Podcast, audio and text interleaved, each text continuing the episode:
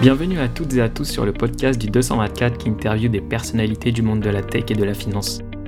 Pour cette première édition, nous sommes ravis d'accueillir Sylvie Miette, associée chez KPMG dans le domaine de la régulation bancaire. La régulation bancaire est un métier indispensable pour garantir la stabilité du système financier, pour protéger les déposants, protéger le consommateur, limiter le rôle systémique, prévenir les activités criminelles, les crises, favoriser la croissance et bien d'autres encore. Nous avons décidé de commencer cette série avec Sylvie car son métier, peu connu, joue un rôle majeur au sein de notre société et intervient sur un nombre important de sujets avec beaucoup d'enjeux macroéconomiques. Merci beaucoup Sylvie d'avoir accepté notre invitation et de vous prêter à cet exercice. Pour commencer, est-ce que vous pourriez s'il vous plaît euh, vous présenter ainsi que votre parcours? Oui, bien sûr, bonjour. Donc, bonjour à tous. Euh, je suis ravie euh, euh, de cet échange aujourd'hui. Alors, je suis associée chez, KPMG en charge du département réglementaire banque depuis euh, maintenant euh, chez KPMG depuis plus d'une vingtaine d'années. J'ai démarré par un parcours dans l'audit et puis ensuite, je me suis spécialisée dans la réglementation bancaire. Alors, avant de faire Dauphine, j'ai finalement un parcours mixte où j'ai d'abord suivi un enseignement à l'école de commerce et le master m'a donné une spécialité bancaire qui m'a grandement servi dans, mon parcours. Donc, j'ai eu la chance d'avoir des, métiers variés autour de l'audit et de l'advisory dans le secteur banque et, euh, même d'expérimenter euh, deux expatriations en Tunisie puis en Polynésie française, ce qui a été pour moi une grande source d'ouverture euh, et d'opportunités euh, dans, ce parcours. Voilà, donc de, depuis deux ans, je suis associée euh, dans le secteur banque et puis sinon, sur le plan personnel, je suis mariée et j'ai trois enfants euh, qui ont 14, 16 et 20 ans. D'accord, un parcours euh, très riche en rebondissements et international aussi. Et maintenant, pour revenir sur euh, votre métier, donc vous disiez chez KPMG, est-ce que vous pourriez nous présenter un peu votre activité en plus grand détail et nous dire comment, chez KPMG, vous aidez les banques à remplir tous leurs objectifs réglementaires? Oui, alors je suis responsable du département de veille réglementaire pour KPMG. Euh, c'est une équipe d'une petite quinzaine de personnes, d'experts en réglementation prudentielle. On s'occupe de trois activités. Donc, la première, c'est euh, assurer la veille réglementaire pour l'ensemble du secteur banque. Hein. Euh, ça veut dire quoi? Ça veut dire qu'on suit au plus près l'actualité réglementaire, que l'on partage en interne et avec nos clients au travers de, newsletters mensuels et puis de publications semestrielles, annuelles, de benchmarks. Et bien sûr, ça veut dire aussi avoir des échanges réguliers avec des superviseurs et régulateurs pour être au plus près euh, et anticiper les évolutions réglementaires pour nos clients. Ensuite, le, le deuxième pan de l'activité, c'est le support à l'audit, c'est-à-dire qu'on réalise les audits des indicateurs prudentiels qui se renforcent de plus en plus, et donc c'est un audit de la conformité à la réglementation existante. Et enfin, le troisième pilier, euh, c'est l'étude d'impact réglementaire. Donc là, sur le volet advisory, on est très en amont dans des projets de grande ampleur pour analyser l'impact d'une nouvelle réglementation. Et euh, on intervient euh, au tout début pour ensuite passer la main aux équipes de banque consulting et spécialistes IT pour déployer la mise en œuvre opérationnelle. D'accord. Donc on comprend que vous avez finalement un rôle assez large en tant que partenaire pour les banques. Vous êtes vous êtes au sein d'un écosystème en constante évolution et vous devez travailler avec de nombreux acteurs, notamment les autorités de régulation et de supervision bancaire, que ce soit au niveau français, européen ou international. Vous avez accompagné les banques depuis plus de 20 ans. Comment définiriez-vous l'évolution de la réglementation bancaire depuis vos débuts à aujourd'hui? Et est-ce qu'une banque des années 2000 est comparable à une banque aujourd'hui? Alors, euh, c'est vrai que le paysage bancaire a, vraiment changé depuis ces 20 dernières années le cadre a profondément évolué et depuis la crise de 2018, on a eu un, sensible renforcement réglementaire qui s'est opéré euh, en Europe et partout ailleurs. Alors, c'est majeur, pourquoi? Parce qu'aujourd'hui, euh, les exigences en matière de capital et de liquidité euh, sont primordiales et ce sont elles qui drivent la stratégie des établissements bancaires. Donc aujourd'hui, ce n'est plus un sujet de conformité, c'est un sujet euh, d'enjeu métier, de développement stratégique et l'impact en fonds propres et en liquidité est vraiment clé et c'est un sujet d'attention pour la gouvernance. Il faut bien avoir en tête aussi que l'autre changement, j'ai parlé de la crise, du renforcement de la réglementation, mais l'autre changement, c'est aussi la mise en œuvre du SSM en Europe, avec autour de la BCE un renforcement de la réglementation et une harmonisation au niveau européen. Et ça, c'est vraiment un tournant majeur parce que maintenant les, grands établissements au niveau européen euh, sont supervisés de façon beaucoup plus homogène que ce qu'on avait précédemment, avec aussi un dispositif de résolution qui est destiné à, faire en sorte qu'en cas de nouvelles crises, eh bien, ce ne sera pas euh, l'État qui va venir en aide des, établissements qui pourraient être défaillants, mais c'est le, le, fonds de résolution qui a été constitué ces dernières années qui, qui ferait face au sauvetage éventuel d'un établissement. Donc ça aussi, c'est quand même un, changement de prisme important euh, qui, a porté euh, la réglementation ces dernières années. D'accord, oui, donc euh, on comprend qu'il y a eu un renforcement de la réglementation depuis la crise de 2008, qu'en plus de ça, elles se sont harmonisées au sein de l'Union européenne et qu'il y a eu l'instauration d'un mécanisme de résolution unique, appelé le, le SSM, comme comme vous l'avez dit, qui va permettre d'aider les banques d'intervenir en cas de problème, de liquidité par exemple, et autrement que par une intervention de l'État. Pour continuer, un sujet sur lequel on échange beaucoup aujourd'hui, le verdissement des banques. Nombreuses sont les banques qui désinvestissent dans le charbon en ce moment, ennemi numéro un du climat. Mais les initiatives réalisées sont-elles suffisantes pour respecter les accords de Paris? Et comment faites-vous chez KPMG pour accompagner les banques sur ces sujets environnementaux? Alors en effet, le, le, sujet ESG prend de plus en plus d'importance pour les banques. Et les banques françaises sont parmi les plus volontaires. Les banques s'orientent sur les recommandations de la Task Force TCFD sur le reporting climatique hein, qui a été mise en place par le Financial Stability Board en 2015. Alors, les banques, elles affirment leur stratégie avec plusieurs éléments. D'abord, évidemment, devenir une banque net zero, c'est-à-dire ne finançant plus d'activités maîtrise de gaz à effet de serre à un certain horizon, 2050. Et pour cela, s'aligner sur les objectifs de Paris, mettre fin au financement du charbon thermique et accroître les financements verts. Alors, j'y reviendrai peut-être un petit peu plus tard, mais euh, c'est des engagements assez forts. Euh, et chez KPMG, bien sûr, on, a euh, une équipe RSE, tout secteur, avec un déploiement parmi tous les métiers, métiers banque et secteur banque, mais pas que, pour accompagner les clients à la mise en place des stratégies, au développement de produits, à la communication extra-financière. Et on voit que le facteur ESG couvre beaucoup de domaines, hein, de l'initiation du produit jusqu'à la transparence financière dans les comptes. Donc c'est vraiment extrêmement large et on a constitué une équipe d'experts pour accompagner nos clients euh, sur ce sujet. Ok, donc il y a une vraie volonté chez KPMG d'aider les banques et vous nous avez parlé donc euh, d'engagement, de la TCFD et de d'initiatives privées au sein des banques. Mais est-ce que vous pensez que la pression du régulateur euh, sur les banques, elle est, elle est suffisante aujourd'hui? Alors, le sujet du développement durable, il est très atypique. Les banques ont lancé des initiatives de leur propre chef bien avant que la réglementation ne soit complètement calée et sous la pression des associations et des lobbyistes. Donc, c'est un sujet qui est davantage une injonction de la société qui a poussé les banques à avancer. Les banques ont d'ailleurs parfois été soupçonnées de n'avoir d'autres préoccupations que leur propre enrichissement. Hein. Et donc, elles ont été poussées euh, par finalement euh, la pression sociale, je dirais, à faire preuve de leur utilité économique et sociale. Et face à cette nouvelle responsabilité et aux attentes croissantes hein, des différentes parties prenantes, le secteur financier a vraiment intensifié ses prises de parole et les actions sur le sujet environnementaux, sociaux et gouvernance. L'un des signes les plus symboliques est l'apparition dans les plans stratégiques hein, euh, du facteur ESG et des, initiatives ESG. Donc, comme je le disais tout à l'heure, les actions, elles sont nombreuses, variées, l'arrêt des financements du charbon thermique, le soutien accru aux énergies renouvelables, qui vise à accompagner les clients vers une économie plus saine.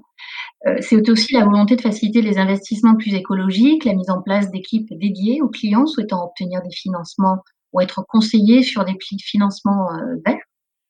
Et comparativement, euh, je reviens à votre question, le cadre réglementaire, il est à la traîne, en cours de constitution. Ça ne veut pas dire qu'il n'y a pas une volonté forte, et on le voit bien hein, au travers de différentes initiatives, notamment au niveau européen.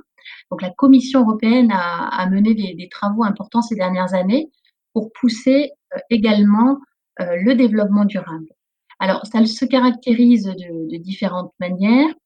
Euh, une des initiatives importantes concerne la transparence de l'information. C'est-à-dire pour pouvoir évaluer les efforts réalisés, euh, il faut pouvoir comparer d'une banque à l'autre. Donc jusqu'à présent, il n'y avait pas de règles harmonisées. Et maintenant, euh, grâce au nouveau règlement euh, disclosure, les investissements euh, doivent, les investisseurs pardon, doivent depuis mars 2021 expliquer comment ils intègrent les risques liés à la durabilité dans leurs décisions et mesurer les éventuels impacts négatifs sur l'environnement. Et donc, ce qu'on appelle le reporting extra-financier hein, a été révisé pour mieux embarquer les enjeux ESG. Donc ça, c'est sur euh, le plan de la réglementation qui est transsecteur, hein, pas spécifique à la banque, mais qui couvre la banque. Sur le plan de la réglementation bancaire, euh, on voit que les premières exigences, elles portent sur la maîtrise du risque climatique.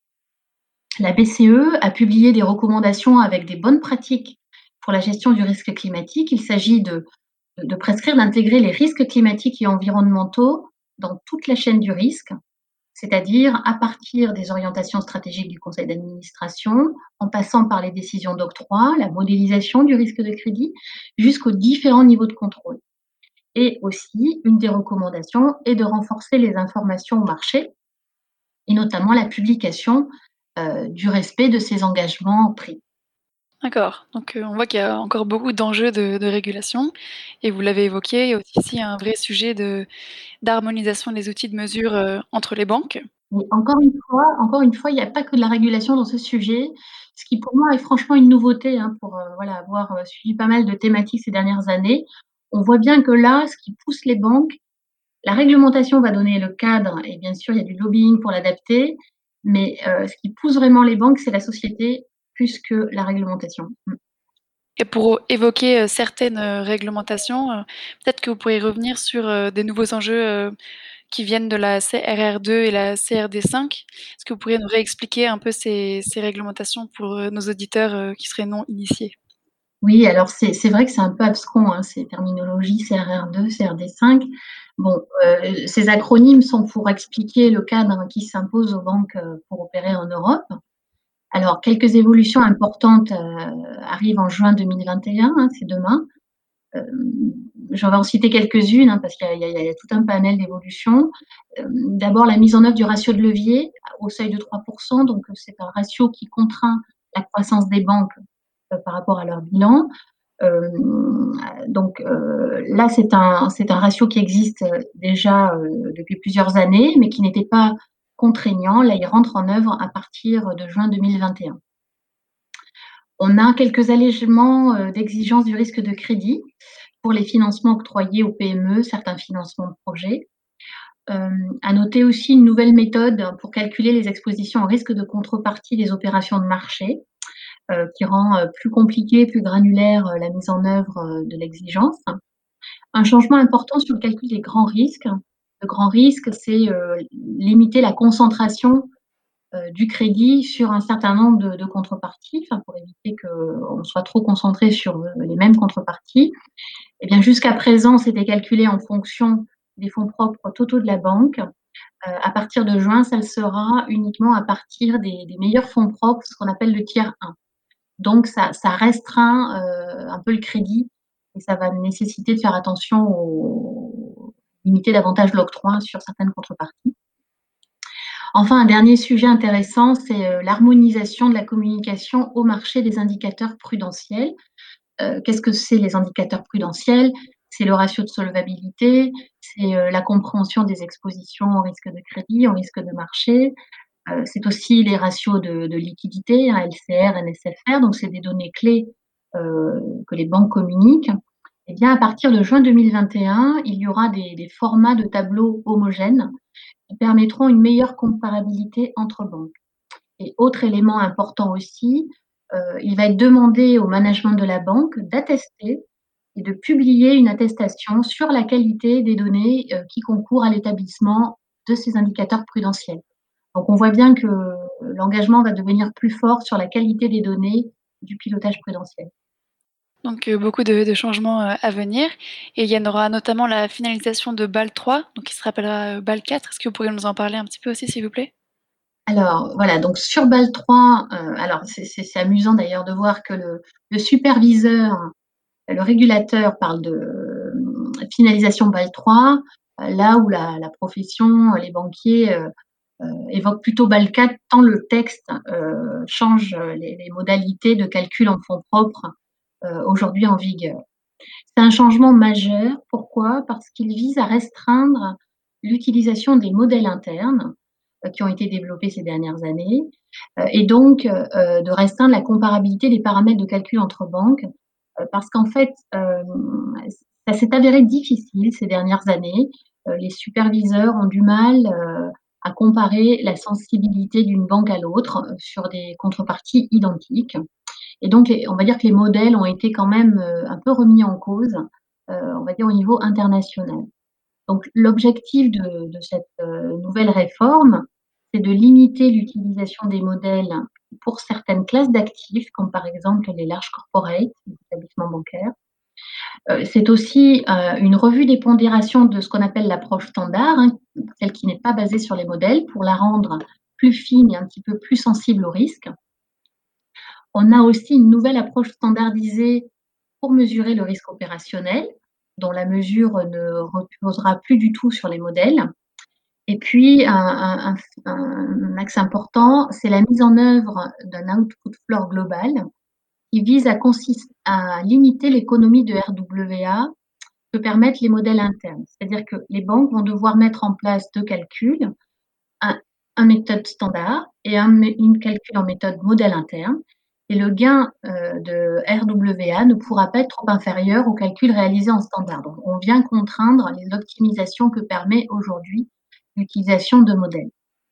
Alors, ce texte de Bâle qui a été publié fin 2019, il est en cours de transposition en Europe.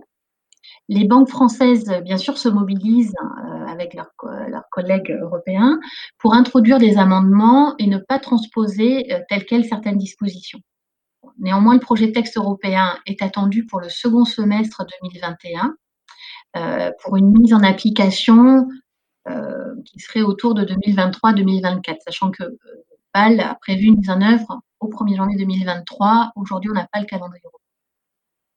Donc, c'est un véritable enjeu car les évaluations d'impact réalisées par l'EBA sur base de simulations auxquelles participent les banques révèlent un besoin important en fonds propres notamment liées à la mise en place de l'output floor, au changement de méthodologie sur le risque opérationnel. Et pour continuer sur, euh, sur un sujet complémentaire, euh, nous avons l'impression aujourd'hui qu'il y a un écart important de régulation entre les, banques et les institutions financières qui, ne sont pas des banques, notamment les fintech et big tech. Pensez-vous que la régulation est aujourd'hui suffisamment harmonisée? Et sinon, comment, selon vous, la réglementation prudentielle devrait se réinventer pour mettre ces deux acteurs sur un pied d'égalité Alors, euh, c'est vrai qu'en en dépit des efforts menés pour une plus grande harmonisation européenne, euh, je partage votre constat. Hein. il reste des différences importantes euh, entre acteurs régulés et non régulés, et entre juridictions en Europe, mais aussi entre Europe et pays non européens. Et cela peut conduire à un arbitrage réglementaire et être source de risques pour l'économie, les, consommateurs, les, clients dans leur ensemble. Alors, je dirais que deux approches ont été retenues euh, en Europe. En Angleterre, a été mis en place un bac à sable euh, pour euh, les, nouveaux entrants type fintech.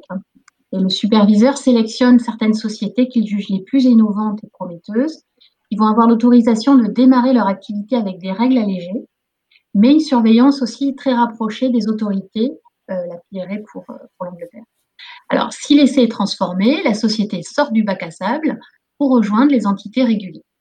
L'Espagne a, suivi un peu ce modèle euh, en décidant fin 2020 la mise en place d'un bac à sable un peu comparable. Alors, on n'a pas encore le, retour d'expérience pour l'Espagne.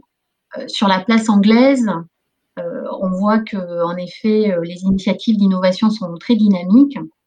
Mais est-ce que c'est lié uniquement à ce bac à sable? La question se pose et j'y reviendrai peut-être un peu plus tard. Euh, donc, je, parlais de la première approche qui est celle de l'Angleterre avec un bac à sable et une réglementation euh, allégée dédiée à ces entreprises innovantes. À l'inverse, en France comme en Allemagne, c'est une approche complètement différente qui est, en place. La réglementation est la même, c'est-à-dire qu'on ne va pas euh, modifier les exigences avec néanmoins une proportionnalité dans le niveau d'exigence pour les petites sociétés, mais qu'elles soient ou non fintech. Euh, après, il y a des statuts qui sont apparus ces dernières années, euh, qui sont par exemple les, statuts des établissements de paiement, les établissements de monnaie électronique, Mais l'exigence va être la même que l'on opère cette activité en étant une fintech ou pas. Tout ça va, à mon avis, se décanter ces prochaines années avec l'apparition sûrement d'une réglementation plus homogène sur des métiers communs. Je dirais qu'aujourd'hui, ça, reste encore à homogénéiser largement. D'accord, oui, donc on comprend vraiment que qu'aujourd'hui, euh, la solution, elle est pas évidente pour le régulateur. Donc, euh, surtout si on souhaite maintenir, euh, une concurrence et une certaine compétitivité entre chaque acteur. Mais on comprend aussi que cela doit impérativement progresser, donc, notamment face aux risques systémiques que peuvent représenter les les big tech aujourd'hui. Oui, et pour revenir euh, donc sur les, les fintech euh, et les, et regtech, pardon, donc on voit qu'elles prennent de plus en plus de, place de nos jours. Et vous nous disiez, dans certains pays, il y a des nouvelles réglementations, euh, comme en Angleterre ou en Espagne, donc qui mettent en place de, de, nouvelles mesures pour alléger le terrain de jeu de ces fintech. Est-ce que vous pensez que le cadre juridique en France, il est propice à l'évolution des, des fintech? Est-ce que vous pourriez, par exemple, nous évoquer quelques mesures qui sont prises ou qui vont venir à ce sujet? Le cadre juridique français, il est, prudent, il garantit euh, aux clients une assez bonne protection. La protection des clients, c'est vraiment un enjeu fort euh, en France. Euh, il y a des initiatives qui ont été prises par la CPR, et notamment Paris Europlace, pour favoriser l'innovation. et aujourd'hui, on a quand même un, écosystème fintech intéressant et qui, à mon avis, va continuer à se développer. Euh, une des initiatives qui me paraît importante, c'est euh, la création de, de Finance Innovation qui a été créée par l'État et sous euh, l'impulsion aussi de, la place financière de Paris en 2007. c'est un pôle, de compétitivité hein, qui est dédié à l'accompagnement et à la croissance de projets innovants pour la compétitivité de l'industrie française, française pardon, financière. c'est un réseau de plus d'une centaine de membres avec euh, tout un écosystème euh, à travers différentes filières euh, qui sont la banque, l'assurance, la gestion d'actifs aussi, l'immobilier, la finance durable. Enfin, c'est vraiment une initiative extrêmement large. Finance Innovation va labelliser des projets innovants pour les accompagner dans la structuration de partenariats commerciaux. Et aujourd'hui, il, y a, des montants importants qui ont été investis euh, par des financements privés euh, pour pousser euh, ces développements d'innovation. Alors, tout ça se, continue et il y a des annonces qui ont été faites assez récemment encore en termes de stratégie pour continuer à accélérer les fintechs et les projets innovants, pour contribuer à la transformation digitale et durable, et puis aussi pour étendre la finance digitale au sein des secteurs territoires pardon, euh, et des départements en fait, et que ce ne soit pas uniquement centralisé euh, autour de Paris. L'initiative de la transformation digitale, elle touche les fintechs, mais pas que. Il y a bien aussi derrière la volonté de, pousser les, grands établissements à davantage digitaliser euh, leurs opérations sur le modèle des initiatives poussées par les fintechs. D'accord, merci pour, pour tous ces détails. Et pour continuer un peu sur, ce podcast, nous aimerions en savoir davantage sur vous et ce qui vous plaît au sein de votre métier. Donc, pouvez-vous nous dire pourquoi vous avez choisi de réaliser une carrière dans ce secteur et pourquoi chez KPMG en tant que conseil particulièrement? Alors, ce qui m'a attiré chez KPMG euh, au départ, hein, à ma sortie d'école et de, Dauphine, euh, c'était le souhait de ne pas me, me spécialiser et d'intégrer une structure euh, qui soit finalement un peu le prolongement des études, hein, car les premières années dans un cabinet d'audit et de conseil sont, sont encore très formatrices hein, sur le plan de l'organisation, des méthodes de travail, de, l'exigence sur la qualité des livrables, euh, des présentations, euh, l'exigence aussi en termes d'engagement. Et, tout cela dans un environnement euh, très jeune, avec des promotions de consultants ou d'auditeurs recrutés en nombre chaque année, et un esprit de corps, une très bonne ambiance de travail. Donc tout ça, c'est ce qui, dès le départ, m'a euh, m'a vraiment beaucoup euh, attiré chez KPMG. Euh, par la suite, ce qui a fait que je suis restée, c'est la mobilité, la possibilité de faire plusieurs métiers, de l'exercer dans plusieurs pays et de développer un réseau de, relations, de, collègues et d'accompagner en fait aussi des projets de vie personnels en ayant l'opportunité comme ça d'avoir une expérience à l'international. Alors, j'ai eu la chance de, de découvrir des environnements de travail extrêmement différents, de beaucoup voyager. Et cette expérience out of the box a été vraiment déterminante pour moi. Euh, et je trouve que ça, ça exprime bien euh, un facteur important qui est dans l'ADN de KPMG, qui est euh, l'humain, avec une forte considération de l'humain qui, est, qui était aussi, qui se concrétise aussi par l'engagement de KPMG sur, sur le chemin de la parité. Euh, donc ça, je, peut-être j'aurai l'occasion d'en reparler un peu plus tard, mais c'est un sujet qui bien sûr me tient aussi à cœur. Euh, je ne m'ennuie pas chez KPMG et ça c'est vraiment important parce que moi je, suis quelqu'un qui n'aime pas la répétition, euh, faire plusieurs fois la même chose. Et là-dessus j'ai quand même assez été servi dans ma carrière avec euh, une grande variété euh, de travaux, d'enjeux et le domaine réglementaire m'apporte une grande variété intellectuelle. Les sujets sont complexes, euh, mais vraiment passionnants parce que la réglementation s'est invitée dans la gouvernance des banques et du coup, ce sont des sujets vraiment de, premier plan. Euh, et puis, euh, je, parlais de parité tout à l'heure. Hein, euh, KPMG s'est engagé très tôt euh, sur ce chemin et j'ai eu la chance de participer au programme Émergence et EVE, euh, qui sont deux programmes de, de, mentoring et sponsorship euh, féminin, qui m'ont donné confiance et aidé à m'épanouir et développer mon potentiel de, de, leadership dans un milieu encore assez masculin, que ce soit en cabinet ou aussi dans le secteur bancaire. Merci beaucoup pour le partage. Merci également pour tous ces détails très inspirants euh, qui nous permettent euh, d'avoir une idée des valeurs que vous prenez et euh, des programmes spécifiques, par exemple, que peut offrir un groupe comme KPMG. Vous êtes également diplômé du Master 224. Pourriez-vous un peu revenir sur cette dernière année d'études, nous dire si vous l'aviez appréciée? Et si vous vous souvenez de quelques cours que vous avez passés alors oui, bien sûr, hein, je, me, souviens euh, tout à fait de mon année d'études. Euh, j'ai euh, gardé contact avec certains étudiants et avant le Covid, on, a essayé de réunir à plusieurs reprises la promotion d'alumni de, notre promotion. alors, j'ai pas un, cours en particulier là qui me revient, différents visages de professeurs tout de suite en tête. Ce qui, ce qui m'a, marqué, moi, c'est la la grande complémentarité avec un parcours en école de commerce. Euh, j'ai énormément appris en quelques mois euh, sur un sujet quand même assez vaste et, ça m'a vraiment aidé à constituer une solide culture du secteur bancaire. Euh, franchement, je, trouve que Dauphine, euh, voilà, c'est aussi c'est un parcours d'excellence hein, avec euh, de très bons professeurs, euh, des, des, excellents intervenants externes et toujours euh, très collés à l'actualité euh, du, secteur.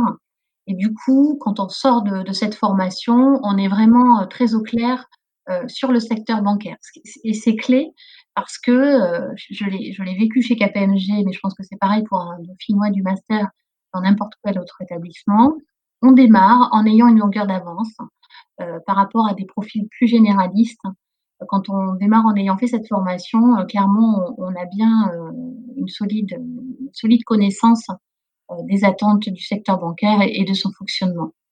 Donc pour moi, c'est c'est vraiment clé et je constate d'ailleurs que le, que le master ne cesse ne cesse pas de se renouveler, hein, avec aussi la, formation à, l'écosystème FinTech hein, qui est assuré par l'Observatoire de la FinTech, euh, dans laquelle j'ai la chance d'intervenir pour le volet réglementaire et, où on trouve euh, beaucoup, euh, beaucoup de fraîcheur, où j'ai eu grand plaisir à voir les étudiants année après année s'intéresser à la matière FinTech et à participer très volontiers aux études de cas qui consiste à, simuler la création d'une fintech. Donc franchement, euh, euh, je, milite hein, pour ce master 224.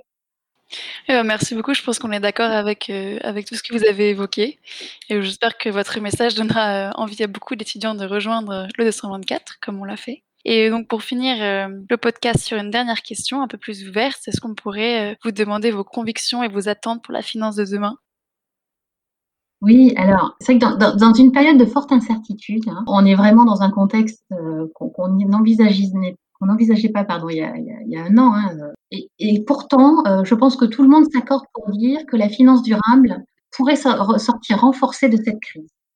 Euh, pourquoi? Parce qu'on est en recherche de sens, il y a l'émergence de nouvelles priorités, euh, une nouvelle vision euh, qui émerge des épargnants, des salariés, des entreprises, des investisseurs, et finalement qui s'aligne sur un avenir socialement responsable. Donc moi j'ai envie de croire à ça, enfin je suis pas naïve non plus, hein, je, sais bien que le PNL reste un driver important, mais je pense qu'il y a fondamentalement ce souhait d'un avenir socialement responsable qui va faire évoluer le secteur bancaire. Alors, je ne peux pas vous dire aujourd'hui, je ne suis pas Madame Irma, je n'ai pas ma boule de cristal, mais euh, ce que je vois aussi, c'est qu'il y a une espèce de, confiance retrouvée dans ce système financier. Ça me paraît important parce qu'en 2008, euh, la crise était quand même assez, assez liée euh, au secteur bancaire. En tout cas, les banques ont été tenues responsables de la crise de 2008. Là, c'est une toute autre chose qui se passe. Les banques viennent aider l'économie à sortir de la crise par les prêts garantis en France, d'autres initiatives et l'État soutient les banques pour que les banques euh, elles-mêmes fassent leurs, leurs efforts et, euh, et continuent à, pousser l'économie. Donc ça, ça, me paraît important, le, le volet euh, amélioration de l'image du banquier dans la société. Et puis, et puis, en effet, un sujet qui me tient à cœur, c'est la parité. Hein.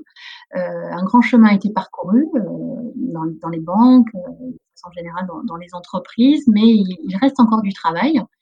Et j'espère vraiment que le, secteur financier dans, son ensemble, que ce soit au niveau de la gouvernance, des institutions de régulation, de supervision, euh, les professions du conseil, font une place de plus en plus grande aux femmes. Et euh, je, citerai euh, Christine Lagarde, hein, qui avait évoqué, lors de la, en évoquant la crise de 2008, elle, elle avait mentionné que si Lehman avait été sister au lieu de brother, le monde serait peut-être très différent. Je pense qu'il y, a une prise de conscience au plus haut niveau que la féminisation du secteur bancaire est un enjeu. Et d'ailleurs, chez KPMG, euh, le, sujet est vraiment porté euh, de façon très concrète, puisqu'on a euh, réalisé une étude auprès des 17 plus grandes banques européennes en 2020 et dressé un état des lieux de la parité. Euh, c'est une étude qu'on a publiée à la fin de l'année, hein, disponible sur notre site.